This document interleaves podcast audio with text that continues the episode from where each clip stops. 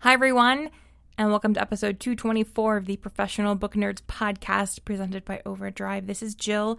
There's no Adam today, either um, for the intro or the interview, because it's one I did at uh, A L A Midwinter a few months ago.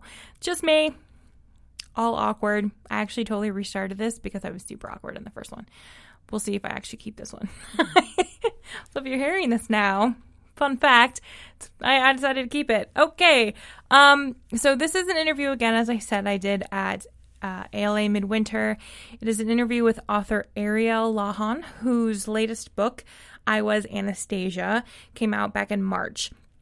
This is the story of Anastasia Romanov, um, who went missing with her family, the Romanov dynasty, about one hundred years ago. It's actually two stories in one. Um...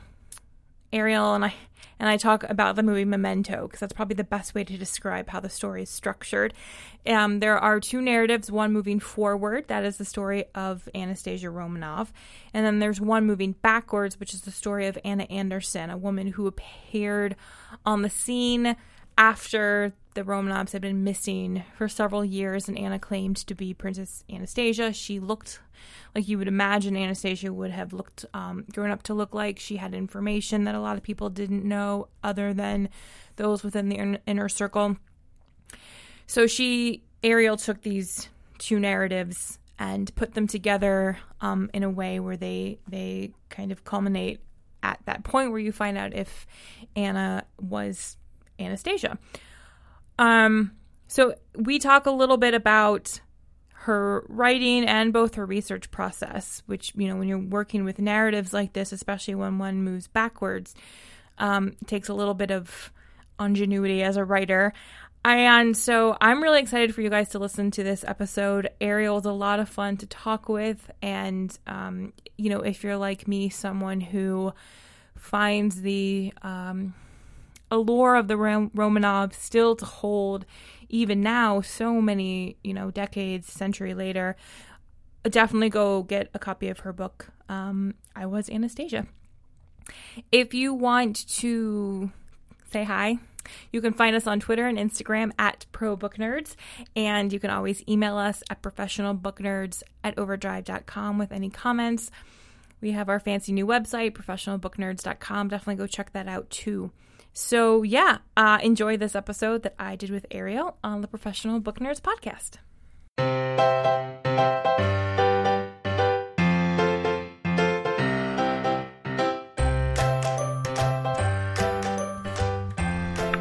Hi everyone, and welcome to this week's episode of the Professional Book Nerds podcast. This is Jill. With me today, I have Ariel Lawhon, author of The Wife, the Maid, and the Mistress, and Flight of Dreams. Her books have been translated into numerous languages and have been library read picks. She's also the co-founder of she reads dot org, and her latest novel, I Was Anastasia, is out in March. Ariel, thank you so much for joining me. Thank you for having me. This is a lot of fun. Good. So, can you start by giving our listeners an introduction to I Was Anastasia? Yes, and I'm glad you're letting me. I get to practice. This there you is go. My, my first time officially okay. talking about it. It comes out in March, so I'm learning.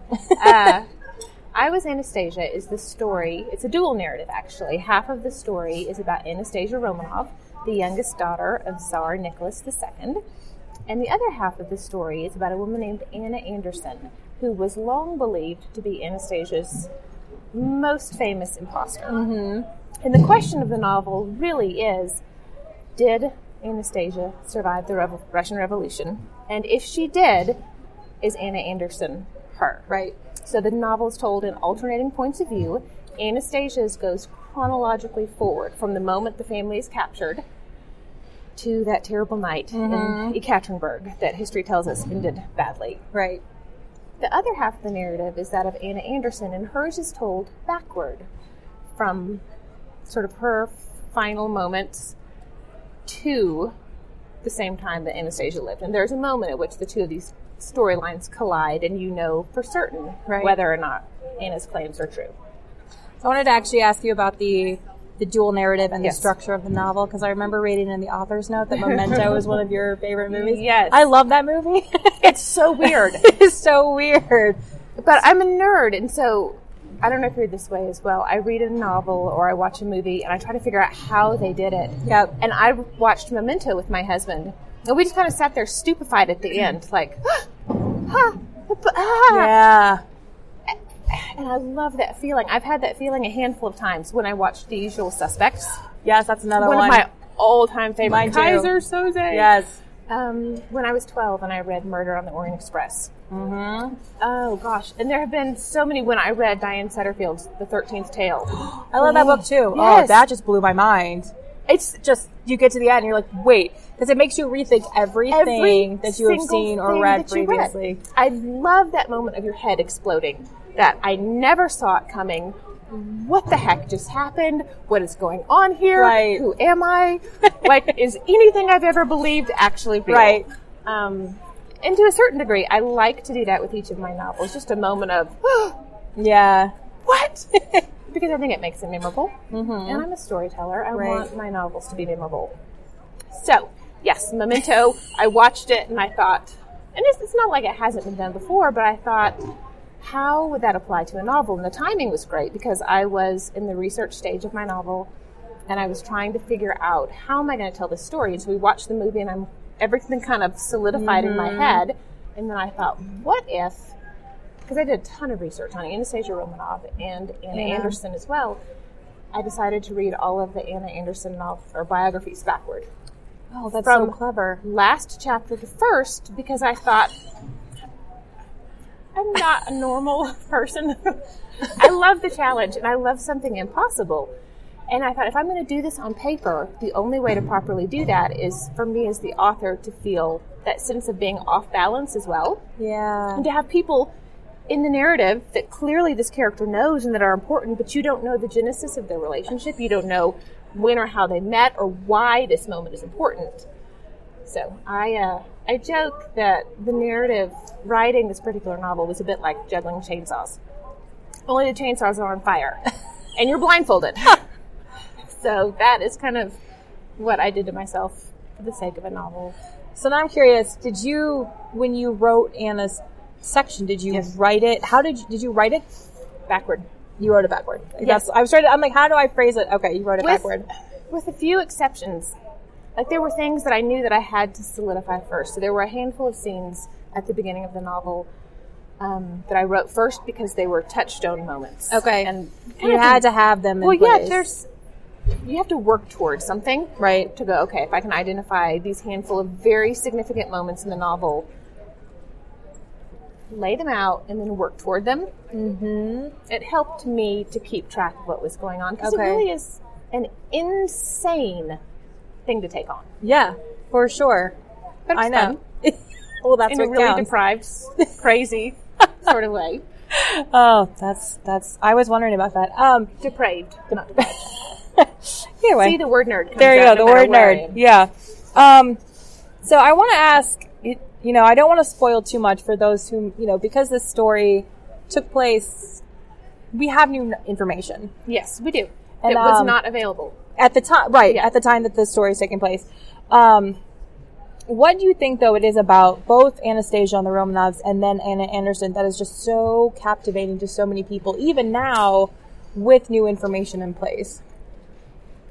I think, well, it was so tragic. It was such a big dynasty. I mean, we're talking about... We today, you know, two thousand eighteen, we hear the Romanov dynasty. We think kingdom, but it wasn't a kingdom. This was a dynasty that had ruled for over three hundred years. Right. Their empire grew by fifty-five square miles a day and covered one-sixth of the Earth's surface. And so all of these children, Anastasia being the fourth of five, there were four girls and then the younger brother, mm-hmm. Alexei. They were born into this, and they had no concept of a world that didn't have them on top. Right. A world in which they were basically worshipped. And then everything fell apart, like, in a moment. And I think we're, as a society, we're captured by this downfall of such a great dynasty. But it wasn't just the downfall. It's not like they were deposed. Correct. The entire family, and they were deposed. Right. Well, but then they were shipped off. Right. To Siberia for a year-ish. I'm trying to remember my dates. It's been it's a okay. while. um, and history tells us, this is not a spoiler to the novel, history tells us the family faced a merciless firing squad. It's terrible. I'm just so tragic. And it's the tragedy that yep. haunts us, I think, because we, especially as Americans, we're used to our rulers, not rulers, our leaders being replaced every handful of years. We're used to having a say, and they don't they don't get shot. Right. Right. Like, we don't line them up and take them out yeah. once their time is up. But this was still one of those times in history where that happened, and they were children. Right. To a certain degree, you can understand a bad monarch being removed in such a way. It's still horrific, but you cannot imagine five children. Well, both the children and then not knowing. I mean, it's like the princess in yes. the tower, too. Like, these children... Something happened. Something awful well, happened. It was but you still don't really years. know. Yeah, it was nine years before uh, the powers that be would even discuss it. Mm-hmm. And so, in the aftermath of this, friends and family and general citizens had no idea. And so, rumors—that's really fertile ground for rumors. That is. And in the midst of this, you have a woman, two years after Ekaterinburg, who gets pulled from a canal in Berlin. And she's riddled with all these horrific scars mm-hmm. that are consistent with bullet wounds and bayonets, which we knew were the weapons used. And she won't give her name. She won't tell anybody who she is. And so they ship her off to a mental institution. And two years later is the first time this woman claims to be Anastasia Romanov. And then spends fifty years trying to prove it. And so, to a certain degree... Anastasia, more so than any of the other Romanovs, her memory was never laid to rest. Mm-hmm. Because there was somebody in the present for much of the twentieth century saying, it's me, it's me, it's right. me, I survived. Right. And people had to wonder. For and sure. There was an uncanny resemblance, and she knew so much, and she behaved in many ways exactly the way you would expect an Anastasia who had suffered those things right. to behave. Right. And people didn't know. And we want happy endings. Right, know? We do. We are hardwired for it. Um, and I think all of those things blended together and created an icon, created mm-hmm. a legend. Yes. And that is what we have come to know. And now, of course, there's the animated movie and there's the musicals. Yes. And she lives on. That legacy... has never died. Right. That's, yeah, uh, the movie. I love that animated movie. Everyone does. Everyone does. So, because there was, you know, this period of time where there was so much rumor about what happened to them, how did you kind of balance your research in, in terms of how you did research mm-hmm. and then what to include in the book? For Anastasia's part, it's, oh, man, researching the Romanovs is... That's a lot of information. There's so much. I read like a dozen books before I realized, holy cow, Ariel, you have to focus on eighteen months worth mm-hmm. of time.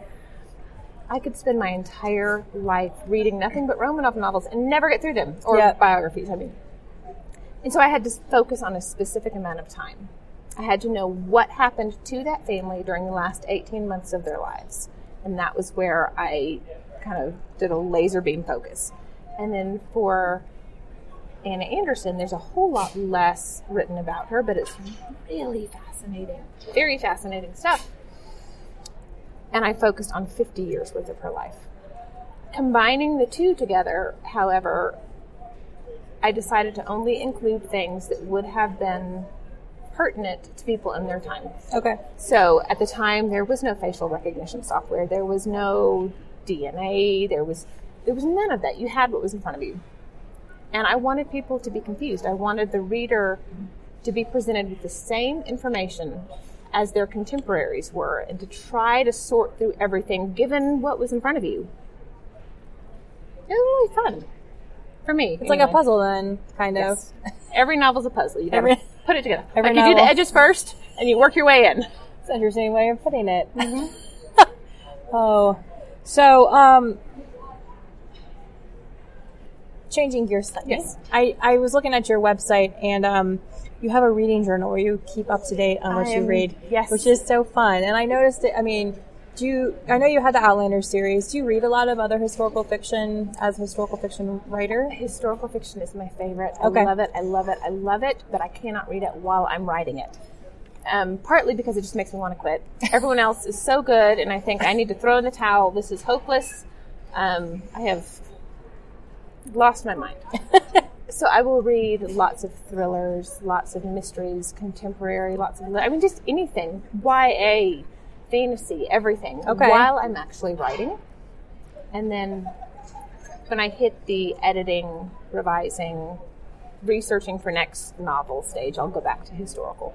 Okay. Do you have any favorite series or historical fiction books for oh, our listeners gosh. should read? All of them. Maybe narrow it a little oh, bit. Okay. I love Diana Gabaldon. I love Susanna Kearsley.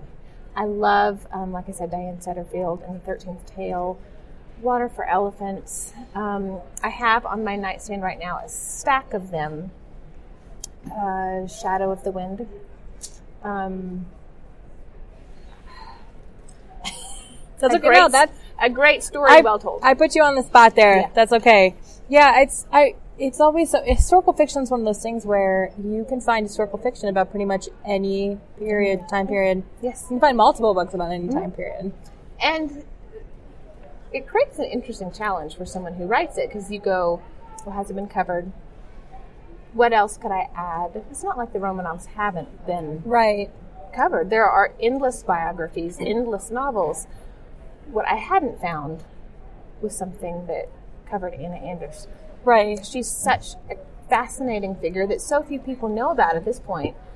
And I was really curious how how her story would unfold right. when contrasted against Anastasia's, woven together, and then asking the reader to decide, is she, isn't she? Right.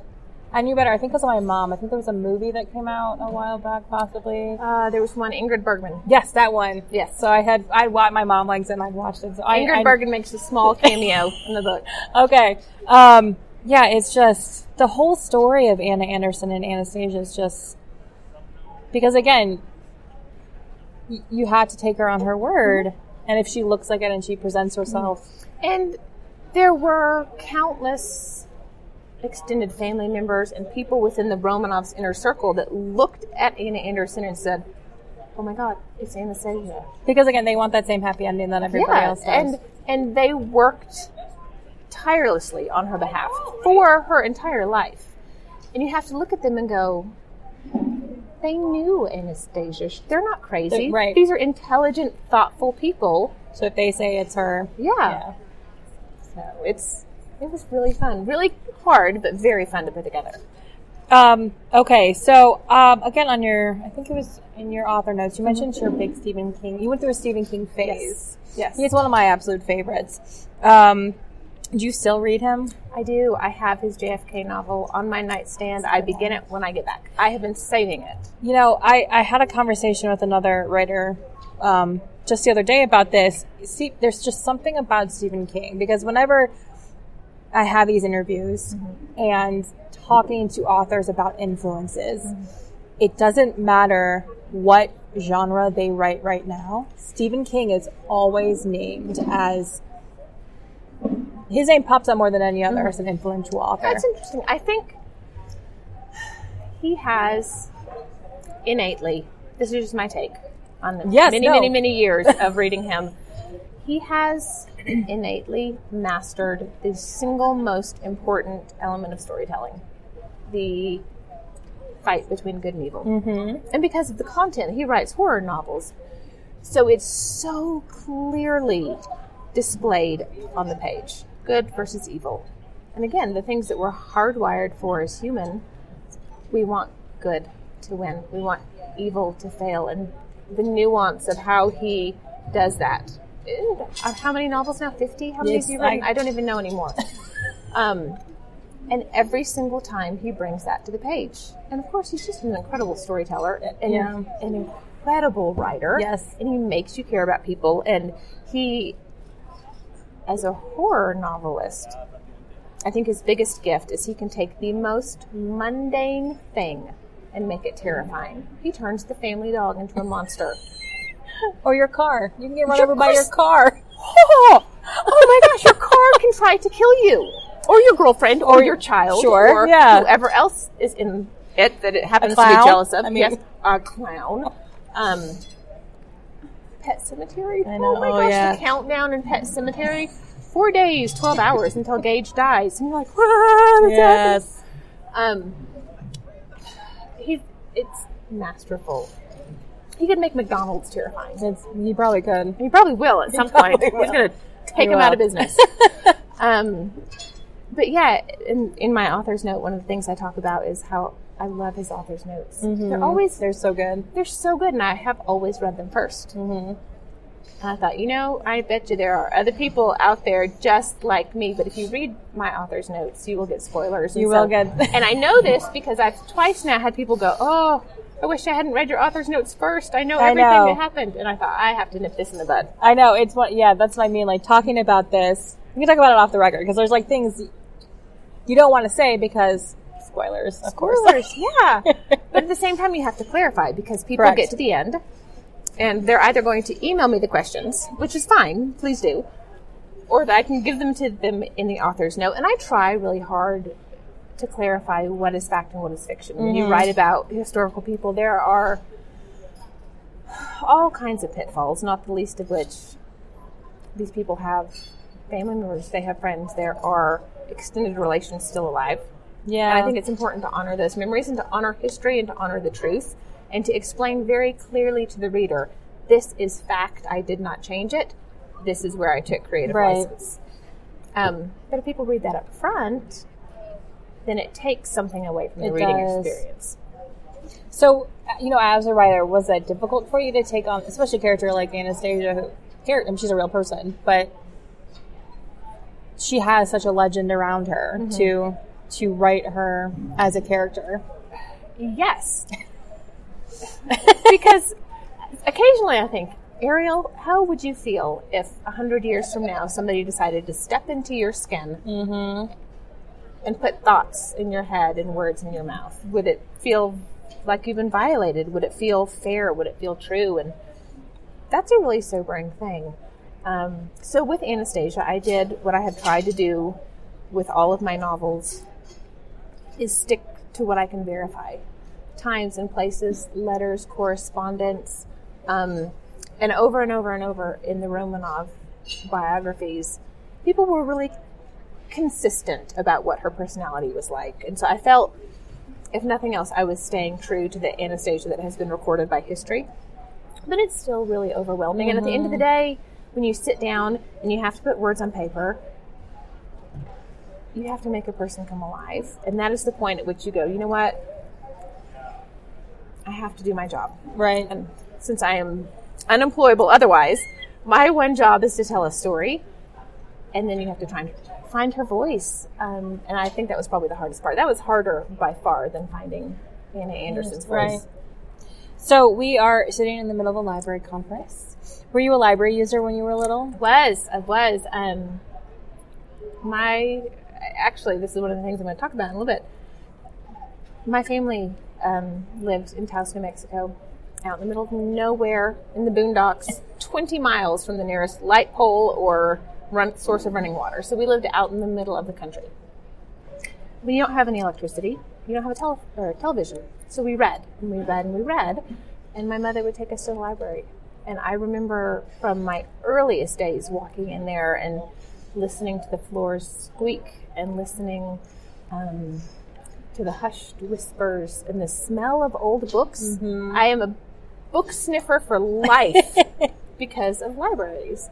And I uh, absolutely fell in love with books in our local library. I fell in love with reading in that library. I think I actually fell in love with a person for the first time as well. I was twelve years old. um, he was older, never noticed me, never knew I existed, but dark-haired Canadian. His mm. name was Gilbert Blythe. What? Yes. Come on. That was his name and he was Canadian? No, it's the book. with the book. I fell in love with the book oh, and the person got in it. the book. I was like, wait, what? No, I just, to me, he was absolutely real. He may have well no, have I been get it. there. I get it. Um, that was very well played there. Thank you very much.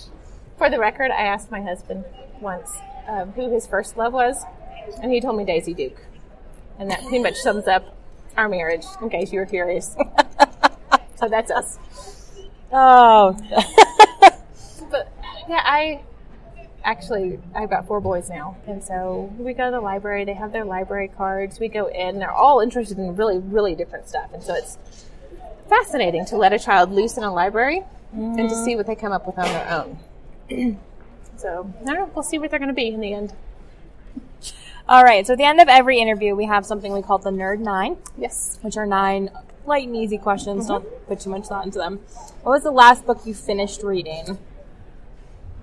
Uh, I just re- finished rereading Time Traveler's Wife by Andre. Andre That's a good one. That's the only one that plays with narrative structure. Yes, and it's. Uh, I just I, I can't even I can't even talk about it without weeping. Yes, so. I yes that book may yes I fully understand. um, favorite book of all time. Favorite book of all time. Oh, you know, this is very common, but I'm gonna have to go with it. The Lion, the Witch, and the Wardrobe by C S Lewis. Favorite place to read? Favorite place to read is on my couch. Place you would like to travel to that you haven't been to yet? New Zealand. Favorite holiday? Christmas. Cats or dogs? Dogs, but we have a cat. It was a bad idea. It's a long story. I'm a cat person. I feel like I need more information on that one after. Um, coffee or tea? Coffee. Favorite food? Favorite food? Hatch green chilies. And if you could have dinner with one person, dead or alive, who would it be? My father's mother. She died when he was sixteen, and I never mm-hmm. met her. That's a good answer. So finally, what yes. would you like readers to take away from I Was Anastasia? Um, I want them to be curious. I love mysteries. I grew up reading mysteries. I grew up reading Agatha Christie. I want them to be pulled in and to not know and to surrender to that feeling of not knowing, the way that the contemporaries did at that time, trying to figure out whether or not this woman was telling the truth. Mm-hmm. And of course, I want them to be amazed at the end. Ariel, thank you so much for coming on the podcast. Thank you for having me. This was a lot of fun. Readers can sample and borrow the titles mentioned in today's episode from overdrive dot com, and our library friends can add these titles to their collections and marketplace.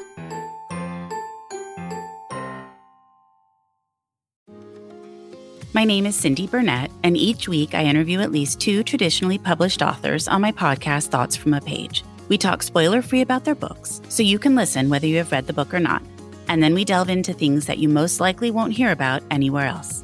The importance of the cover design, why they included various aspects of the story, personal details about both the books and the authors' lives, and so much more. You can find the podcast on every major platform and learn more about it on my website, thoughts from a page dot com. Thanks so much for checking it out.